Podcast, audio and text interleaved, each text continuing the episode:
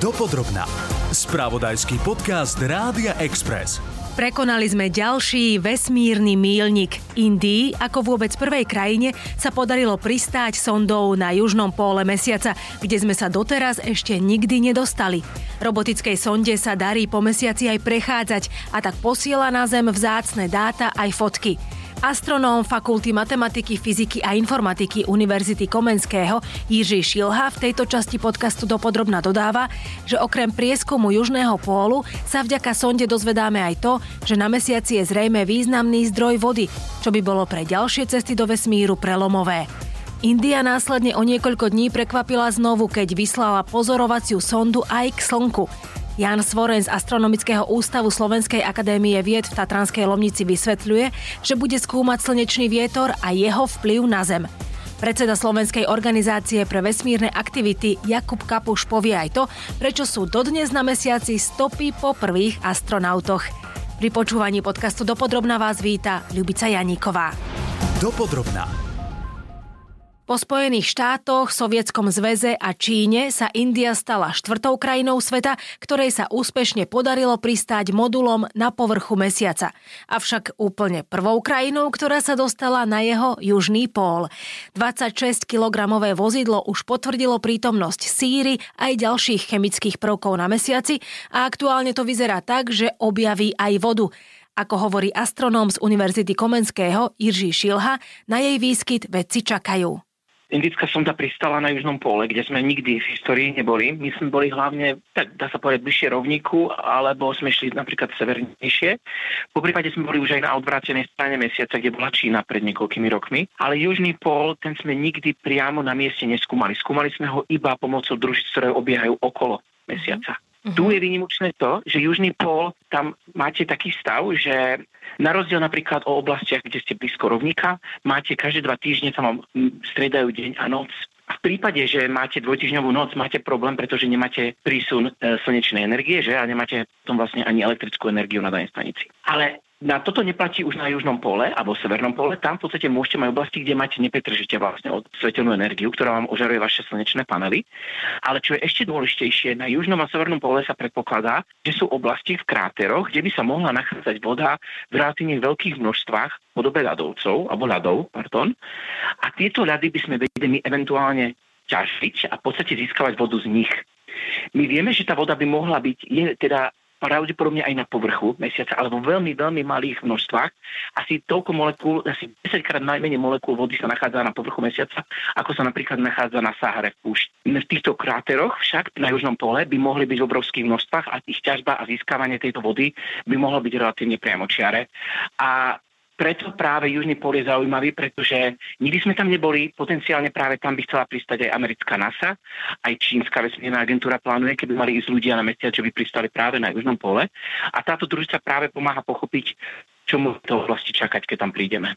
Čo by teda znamenala tá voda pre nás? Čo by, čo by to v podstate znamenalo, že by sme ju dokázali ťažiť? Voda, podobne ako tá elektrická energia, je najdôležitejší vlastne element k tomu, aby my sme mohli niekde existovať. V tomto prípade, ak by sme chceli mať dlhodobú stanicu na mesiaci, potrebujeme vodu. Vodu samozrejme na to, aby mohol človek prežiť.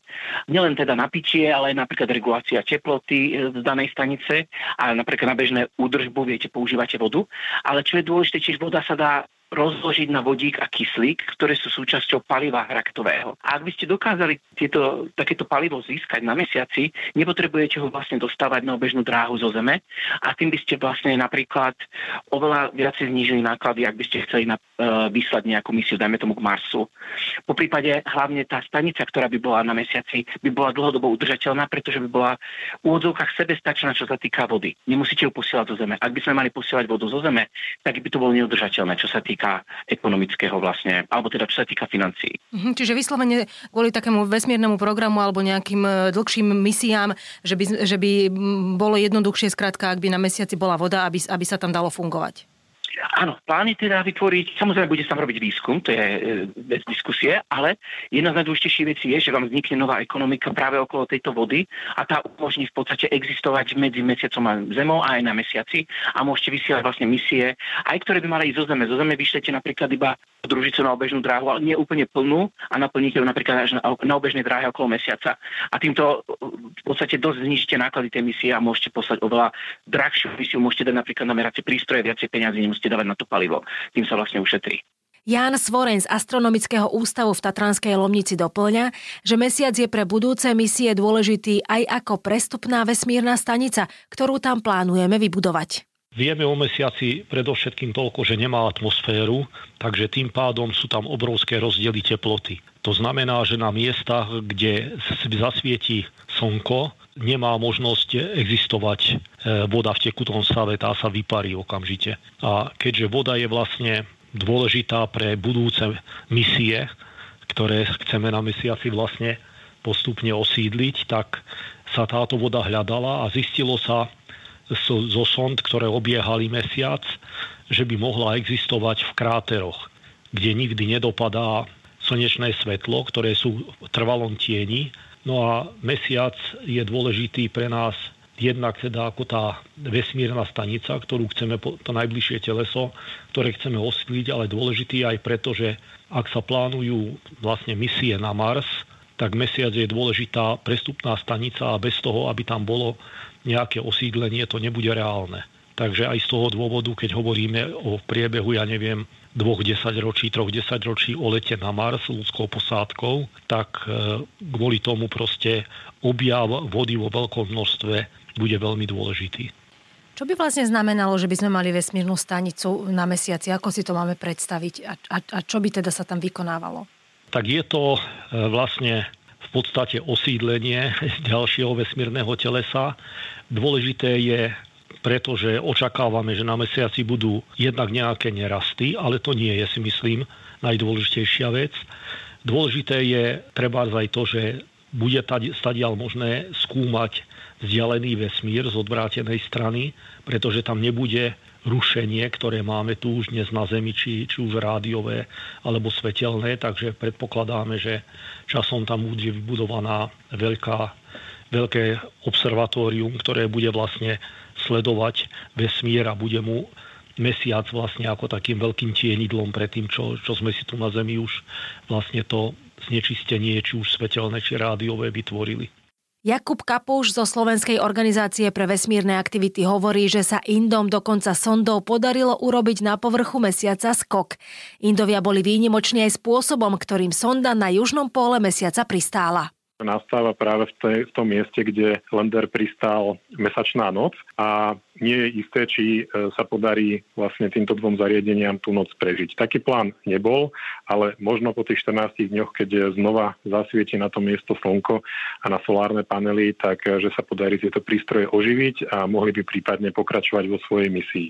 Ale tá primárna časť misie, teda znovu opakujem, tých 14 dní, čiže jeden mesačný deň prebehla úspešne. Lander vykonal všetky merania všetkými prístrojmi, ktoré mal vykonať. Rover dokonca najazdil pri približne 100 metrov eh, v okolí miesta pristátia a dokonca sa podaril aj v husársky kúsok Indom, totiž tesne pred eh, tým koncom misie, predtým než bol, bol lander uvedený do hibernácie, tak znova na ňom spustili motory a vykonali ako keby taký malý krátky skok na povrchu mesiaca a to, to myslím, že v histórii ani sa o takéto niečo nikto nepokúšal, takže je to naozaj veľmi zaujímavé. Takže táto misia bola 100% úspešná, veľmi zaujímavá aj z vedeckého hľadiska, ale Indom šlo hlavne o to naučiť sa pristávať na mesiaci, dostať sa na mesiac a vlastne otestovať všetky tie technológie, ktoré sú k tomu potrebné. Oni ho vedia aj nejako ovládať, alebo on ide len podľa nejakého vopred nastaveného programu a zo Zeme ho len pozorujú? Vedia ho priamo ovládať. E, potom ako ten lander a rover pristal, tak práve po veľmi zo zeme z riadiaceho strediska boli ovládané aj jednotlivé experimenty, aj pohyb e, roveru na povrchu mesiaca.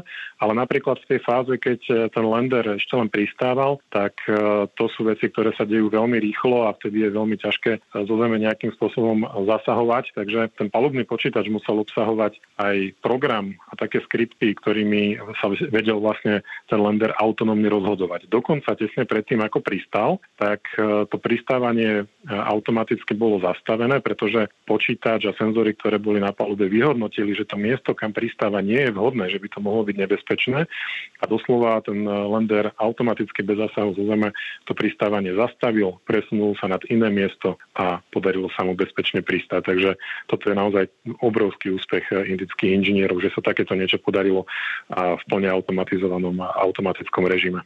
V čom je možno ešte aj samotný ten južný pól na mesiaci výnimočný? Mieria tam viaceré misie, aj plánované a mierili tam aj niektoré iné, ktoré zlyhali.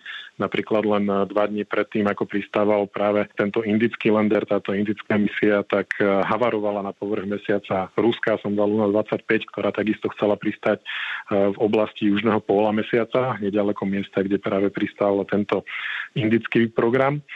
A južný pol mesiaca je veľmi zaujímavý, pretože misie, ktoré v minulosti obiehali okolo mesiaca a skúmali mesiac, zistili, že práve v tejto oblasti sa môže nachádzať pod tým mesačným regolitom, pod povrchom zamrznutá voda a tá je veľmi dôležitá pre budúce misie, ktoré ľudstvo plánuje, najmä tie pilotované misie.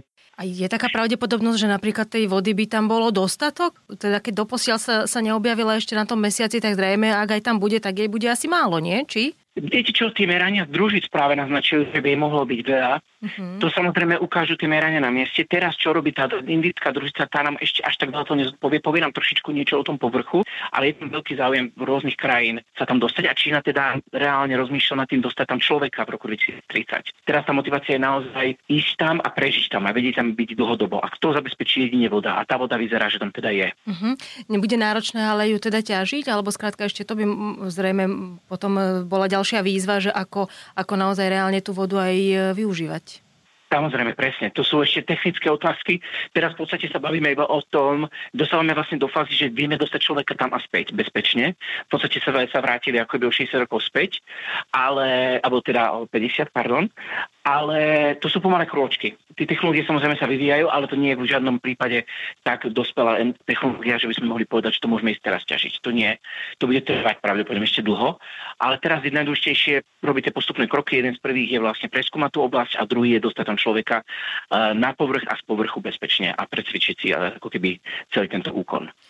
Táto sonda, ktorá tam je, že vraj ešte zistila aj naozaj veľmi výrazné eh, výkyvy teplot na tom mesiaci, čiže aké sú podmienky na tom mesiaci, že tam v podstate na povrchu a pár centimetrov pod povrchom, že boli naozaj veľmi výrazné rozdiely tých teplot.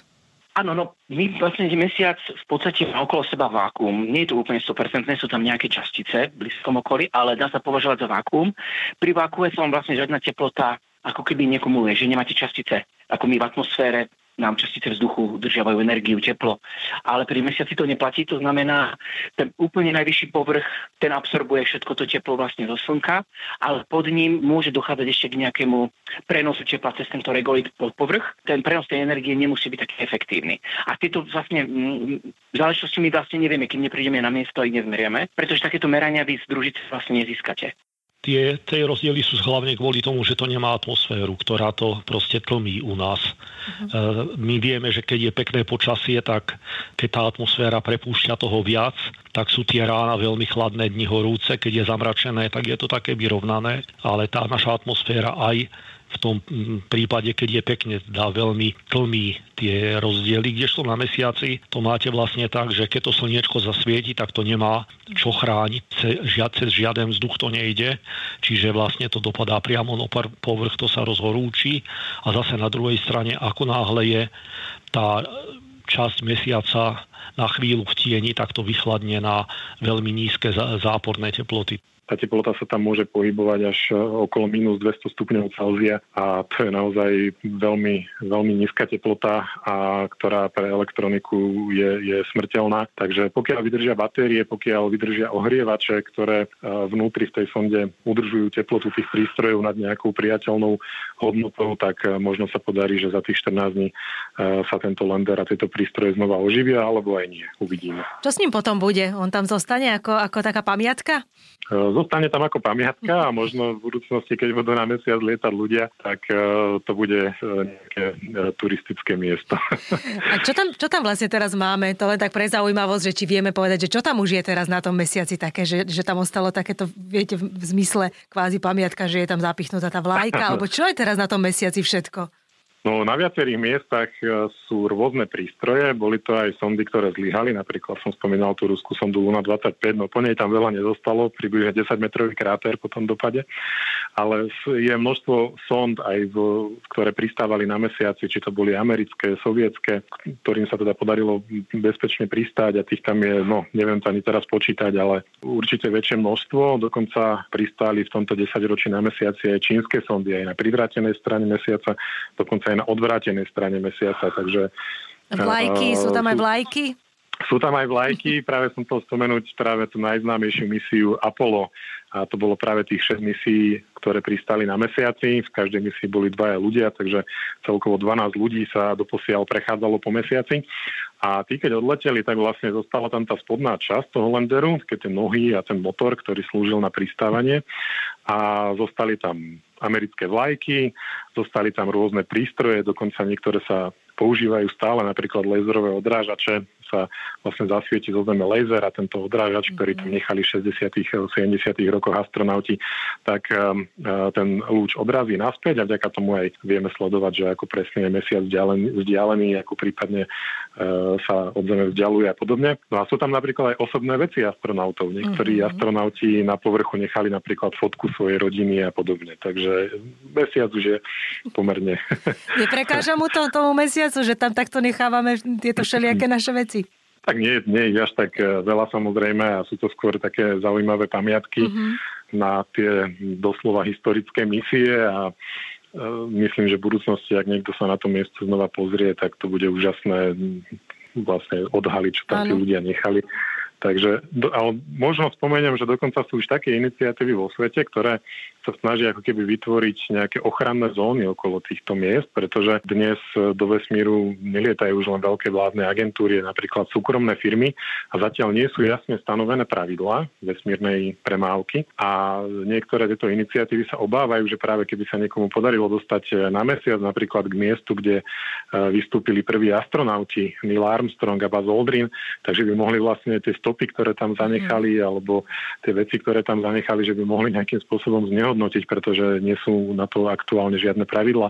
Takže sú také iniciatívy, ktoré sa snažia akoby vyhlásiť tieto miesta za, za chránené, uh-huh. aby, aby eh, ako keby zostali zachované aj pre ďalšie generácie. A Takže to... rôzne problémy sa riešia vo svete. A to som sa aj chcela spýtať, že tie stopy teda naozaj tam ešte zostali po tých, po tých ľudských nohách?